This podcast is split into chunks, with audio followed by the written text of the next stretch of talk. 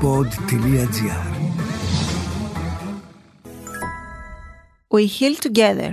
Στο Ιωάννα Παλιοσπυρού Foundation, ο εγκαυματίας θα βρει ανθρώπους που θα τον αγκαλιάσουν και θα τον στηρίξουν. Η βοήθεια, η γνώση και η αγάπη ανοίγουν το δρόμο για να θεραπευτεί το σώμα και να ανακουφιστεί η ψυχή.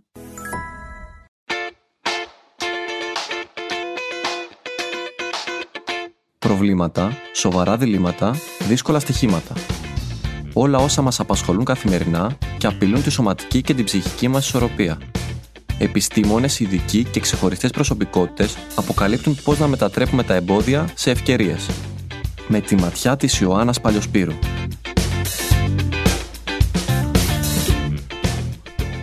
Εδώ είμαστε, ξεκινάμε ακόμα ένα podcast. Σήμερα έχουμε ένα πολύ ενδιαφέρον θέμα. Ίσως κάποιους σας δυσκολεύσουν οι ορολογίες, αλλά θα τα κάνουμε όλα απλά.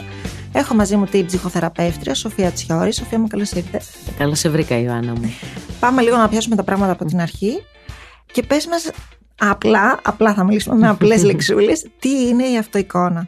Μεγάλο θέμα, θα προσπαθήσω έτσι να το απλοποιήσω όσο γίνεται. Αυτοεικόνα είναι ο τρόπος που αντιλαμβανόμαστε τον εαυτό μας. Ποιοι είμαστε, ποιες είναι οι αξίες μας, οι πεπιθήσεις μας, ποιες είναι οι σκέψεις μας, ο τρόπος συμπεριφοράς μας και ξεκινάει από πολύ πολύ πολύ παλιά από τότε που είμαστε μικρά παιδάκια, από τότε που μπορούμε να θυμηθούμε τον εαυτό μας, γιατί μεγαλώνουμε και με το που ερχόμαστε στον κόσμο μπαίνουμε μέσα σε ένα πλαίσιο, το πλαίσιο της οικογένειας. Υπάρχουν αυτοί οι σημαντικοί άλλοι γύρω μας που από τότε που είμαστε πάρα πολύ μικρά παιδάκια μας καθρεφτίζουν συνέχεια με ποιο τρόπο γινόμαστε σημαντικοί, με ποιο τρόπο παίρνουμε το σεβασμό τους, την αγάπη τους, την εκτίμησή τους και μέσα από το feedback και το καθρέφτισμα που μας κάνουν αυτοί οι σημαντικοί άλλοι διαλέγουμε και ποιους ρόλους θα πάρουμε στο οικογενειακό σύστημα. Άρα η αυτοεικόνα μας διαμορφώνεται από την εικόνα που έχουν οι άλλοι για μας. Σίγουρα μετράει πάρα πολύ η ανατροφοδότηση που μας δίνουν. Δηλαδή, πολύ συχνά μπορεί να επηρεαστεί η προσωπικότητα ενός παιδιού από τη συμπεριφορά των γονιών του. Τι όρια του βάλανε, πώς συνδεθήκανε μαζί του, πόσο το αγκαλιάσαν, πόσο του επέτρεψαν το συνέστημα.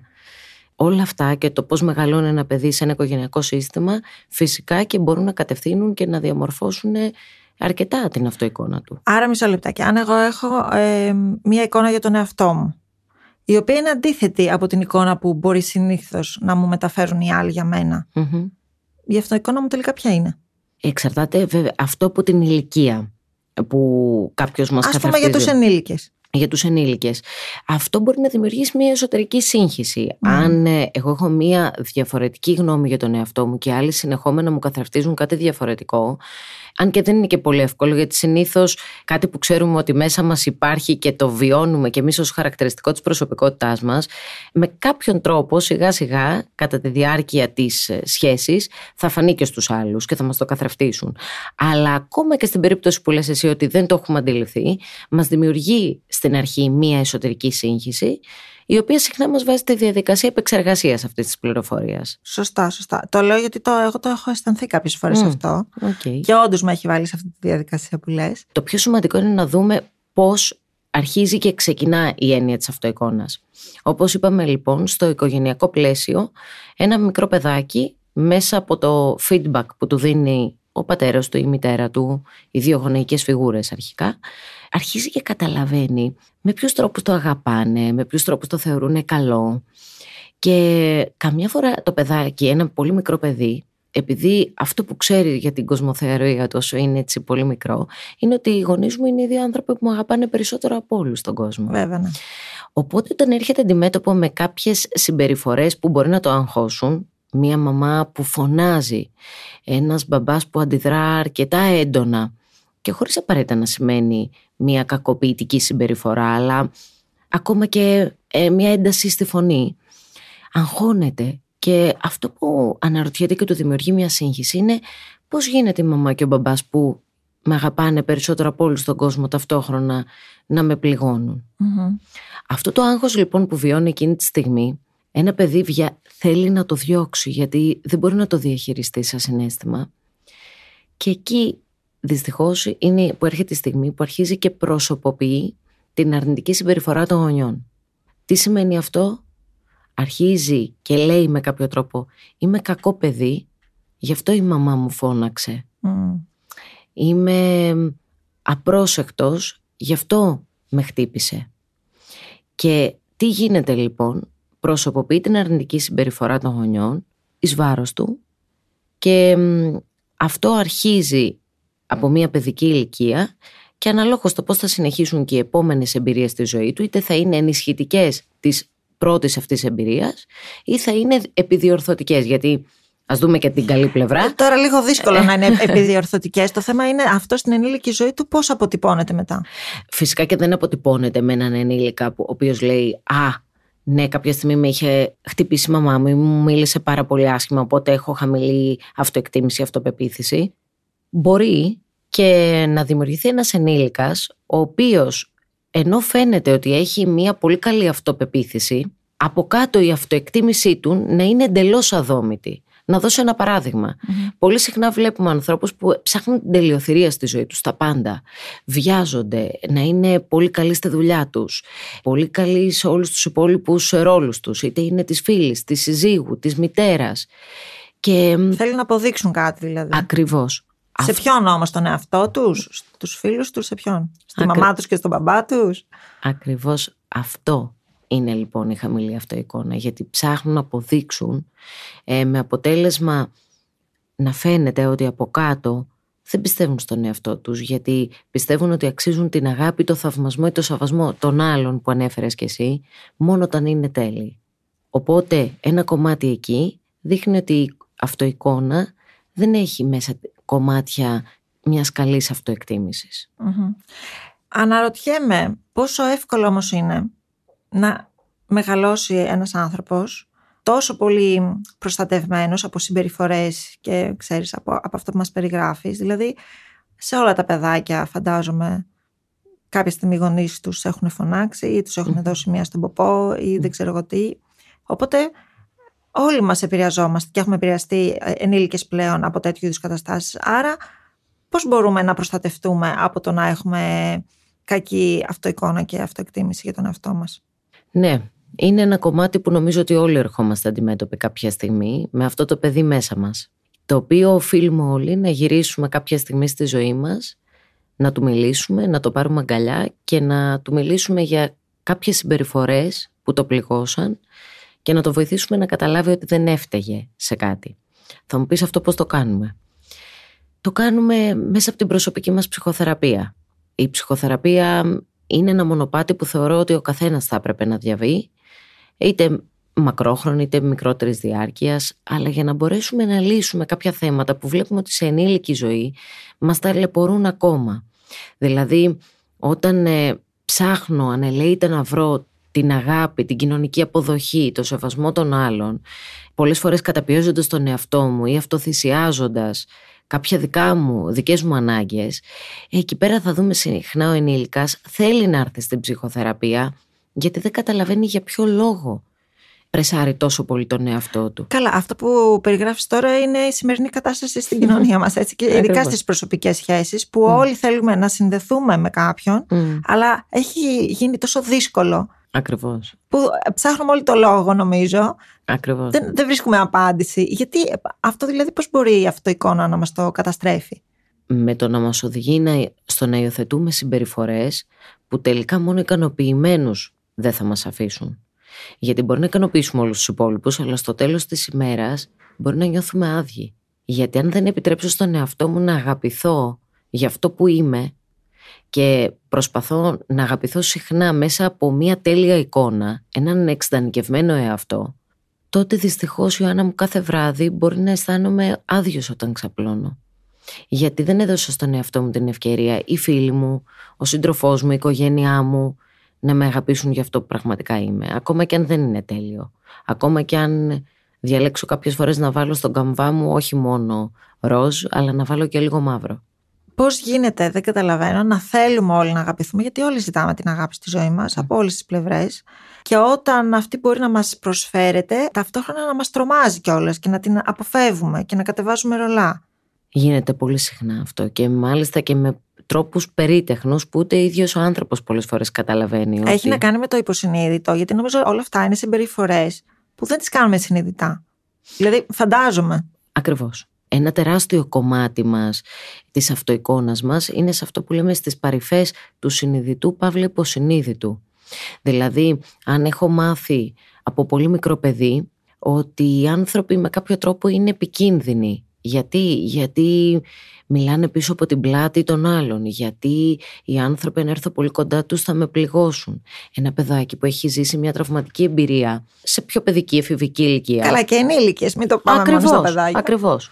Αυτό που έχει κρατήσει είναι ότι οι άνθρωποι με κάποιο τρόπο σε πληγώνουν όταν έρχεσαι κοντά τους. Mm. Οπότε πολύ συχνά βλέπουμε ενήλικες οι οποίοι διαλέγουν είτε συντρόφους που ξέρουν από την αρχή ότι δεν θα δεν πάει για κάτι πιο σταθερό.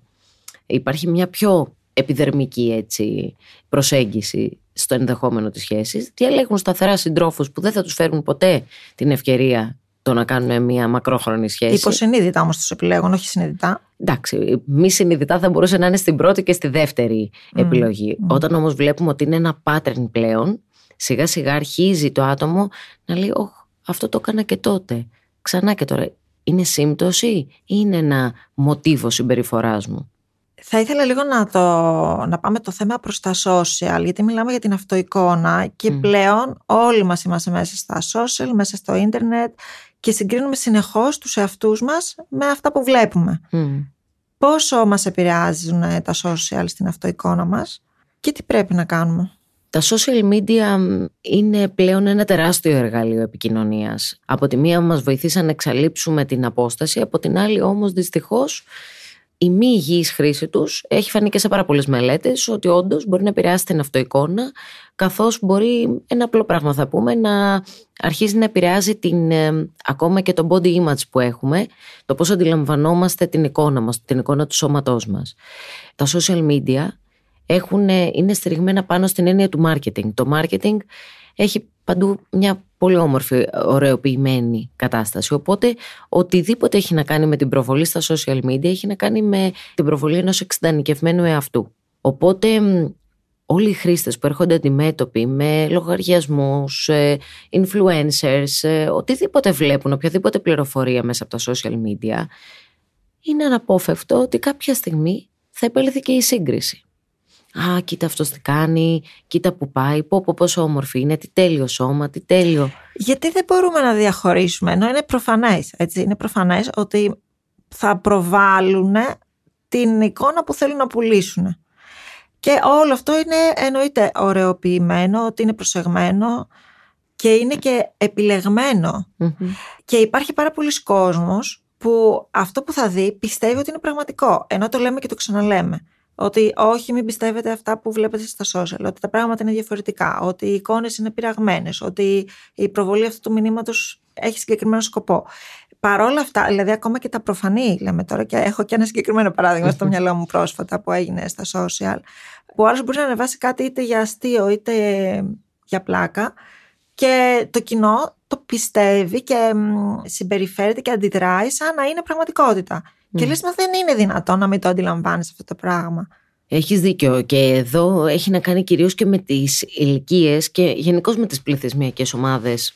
Δηλαδή η εφηβική ηλικία που ακόμα δεν έχει, γιατί πολλοί users από τα social media είναι εφηβικής ηλικίας, Μμμ. δεν έχει διαμορφωθεί ακόμα η προσωπικότητα. Τα παιδιά ψάχνουν να βρούνε ποια είναι μέσα από τις εμπειρίες τους, αλλάζουν τα πάντα, τα βιώματά τους είναι συνέχεια διαφορετικά, η ίδια η εφηβεία από μόνη της φωνάζει επανάσταση. Οπότε μ, μέχρι να σταθεροποιηθεί η αυτοεικόνα τους, οτιδήποτε βλέπουν, οποιαδήποτε πληροφορία έρχεται από τα social media, μπορεί να τα επηρεάσει πολύ περισσότερο από έναν ενήλικα που έχει μία πλέον διαμορφωμένη αυτοεικόνα. Τώρα θα μου πεις και οι ενήλικες οι ίδιοι μπορεί να επηρεαστούν. Ναι, Ξεκάθαρα. ναι. μπορεί να επηρεαστούν, εξαρτάται από το κομμάτι της ψυχικής υγείας του καθενός και τι- σε τι συναισθηματική κατάσταση βρίσκεται.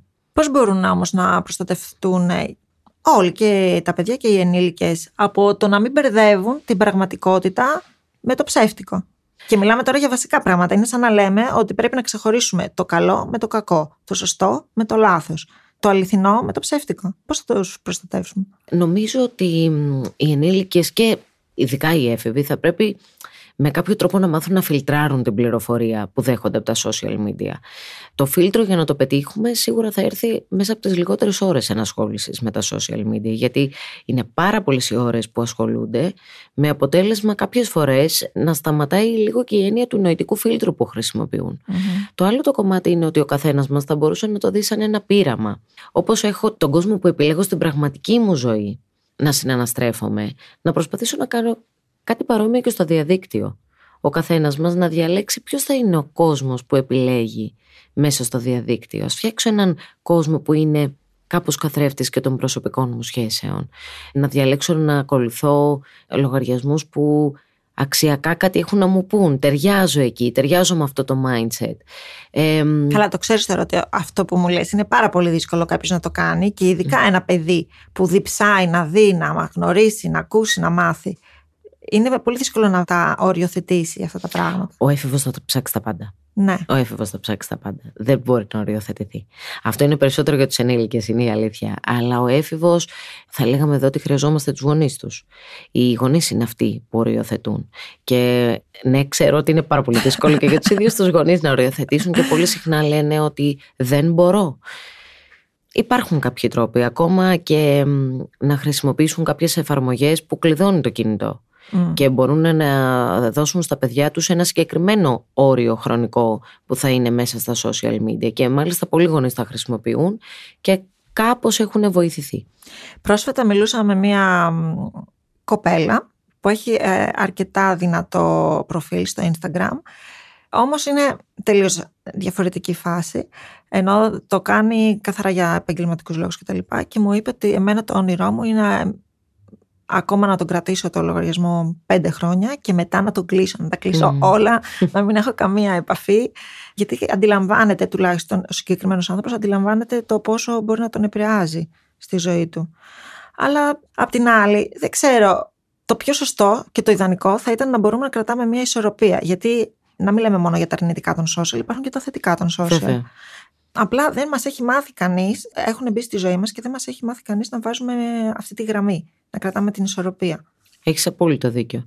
Και ειδικά σε ό,τι έχει να κάνει με τα social, ένα τεράστιο κομμάτι δυσκολίας της αυτοριοθέτησής μας έχει να κάνει ξεκάθαρα με την τελειοθυρία.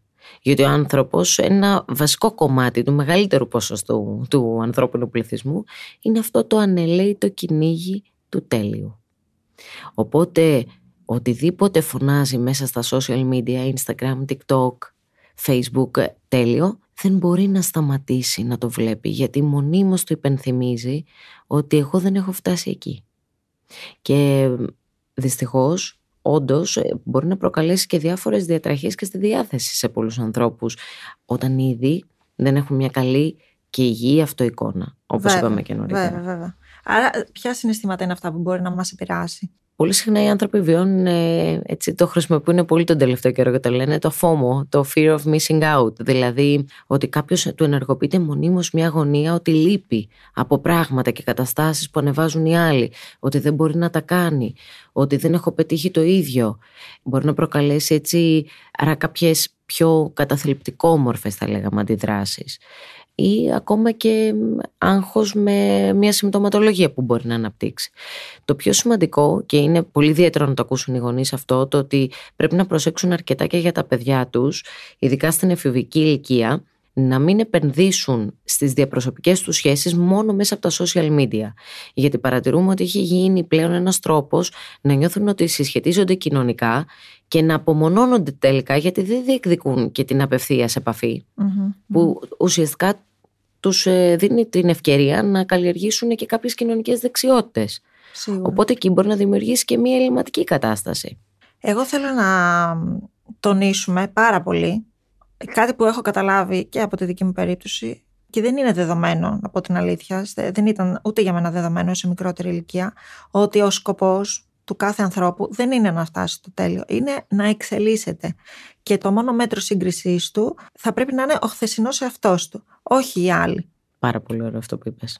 Ακριβώς αυτό είναι. Γιατί... γιατί δεν το καταλαβαίνουμε όμως αυτό. Δηλαδή, είναι νομίζω αυτό που το ξεχνάμε συνεχώς Ε, Όσες φορές το συζητάω, ξέρεις, μου λένε Α, ναι, έχεις δίκιο, αλλά ξέρεις, δεν το έχουμε στο μυαλό μας. Αλλά είναι τόσο, τελικά είναι τόσο προφανές. Είναι δυστυχώς αυτό που είπαμε και στην αρχή, το ότι πρέπει να γυρίσουμε σε αυτό το μικρό παιδί να του πούμε ότι δεν χρειάζεται να είναι τέλειο. Γιατί και ότι θα αγαπηθούμε ακόμα και όταν δεν είμαστε τέλειοι. Αρκεί όμως ε, να έχουμε αυτή τη διάθεση να διορθώνουμε τα λάθη μας, να μην τα κουβαλάμε και μας πονάνε και στεκόμαστε εκεί και χάνουμε τη ζωή μας ουσιαστικά, την καθημερινότητά μας και τις χαρές της ζωής, τα χαμόγελα που φεύγουν.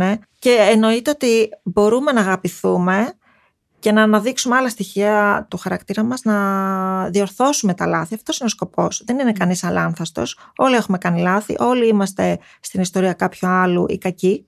Ακριβώς, ακριβώς. Μόλις αντιληφθούμε το ότι μπορώ να είμαι καλός, ακόμα και όταν η συμπεριφορά μου δεν είναι πάντα καλή, και μόλις αντιληφθώ το ότι, οκ, έχω την ευθύνη της συμπεριφοράς μου και μπορώ να την αλλάξω, τότε θα σταματήσουμε να αναζητάμε αυτό το τέλειο. Γιατί το ζητούμενο είναι ότι μπορώ να είμαι ευτυχισμένος κάνοντας πέρα και τις ατέλειες και κάνοντας focus περισσότερο στα συναισθήματα, στη σύνδεση που έχω με τους άλλους, στο να μπορέσω να νιώσω ok και καλά με το να ζητήσω και συγγνώμη κάποιες φορές. Συγγνώμη δεν ήθελα να σε στενοχωρήσω, να σε πληγώσω. Τι μπορώ να κάνω να το διορθώσω; Ακριβώς, ακριβώς. Οπότε να ξεχωρίσουμε την αγάπη με το τέλειο, δεν έχει να κάνει το ένα με το άλλο να αγαπήσουμε τον εαυτό μας, να προστατεύουμε τον εαυτό μας εννοείται, γιατί και η πρόληψη είναι σημαντική, αλλά ακόμα και όταν δεν το καταφέρνουμε, να μην ε, ρίχνουμε όλο το φταίξιμο πάνω μας, να μην νιώθουμε ενοχές και να καταλάβουμε ότι μπορούμε και να αγαπηθούμε, μπορούμε και να αγαπήσουμε μέσα από την υγιή εικόνα που έχουμε με τα μάτια τα δικά μας για τον εαυτό μας. Ακριβώς. Πολύ όμορφο. Σοφία μου, σε ευχαριστώ. Και εγώ σε ευχαριστώ, Ιωάννα μου.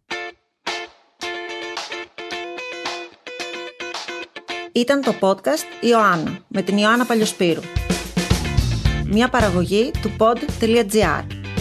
Μπορείτε να ακούτε τα podcast που σας ενδιαφέρουν στο pod.gr, Spotify, Apple Podcast, Google Podcast και σε όποια άλλη εφαρμογή ακούτε podcast από το κινητό σας. We Heal Together. Στο Ιωάννα Παλιοσπύρου Foundation, ο εγκαυματίας θα βρει ανθρώπους που θα τον αγκαλιάσουν και θα τον στηρίξουν. Η βοήθεια, η γνώση και η αγάπη ανοίγουν το δρόμο για να θεραπευτεί το σώμα και να ανακουφιστεί η ψυχή.